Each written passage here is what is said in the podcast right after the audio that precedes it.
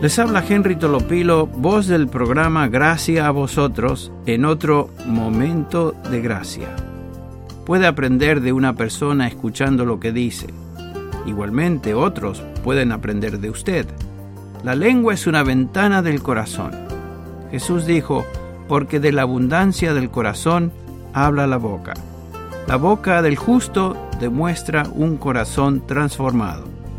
¿Revelan sus palabras un corazón puro? Haga esto su meta cada día, para que conozca la bendición y gracia con un hablar que edifique.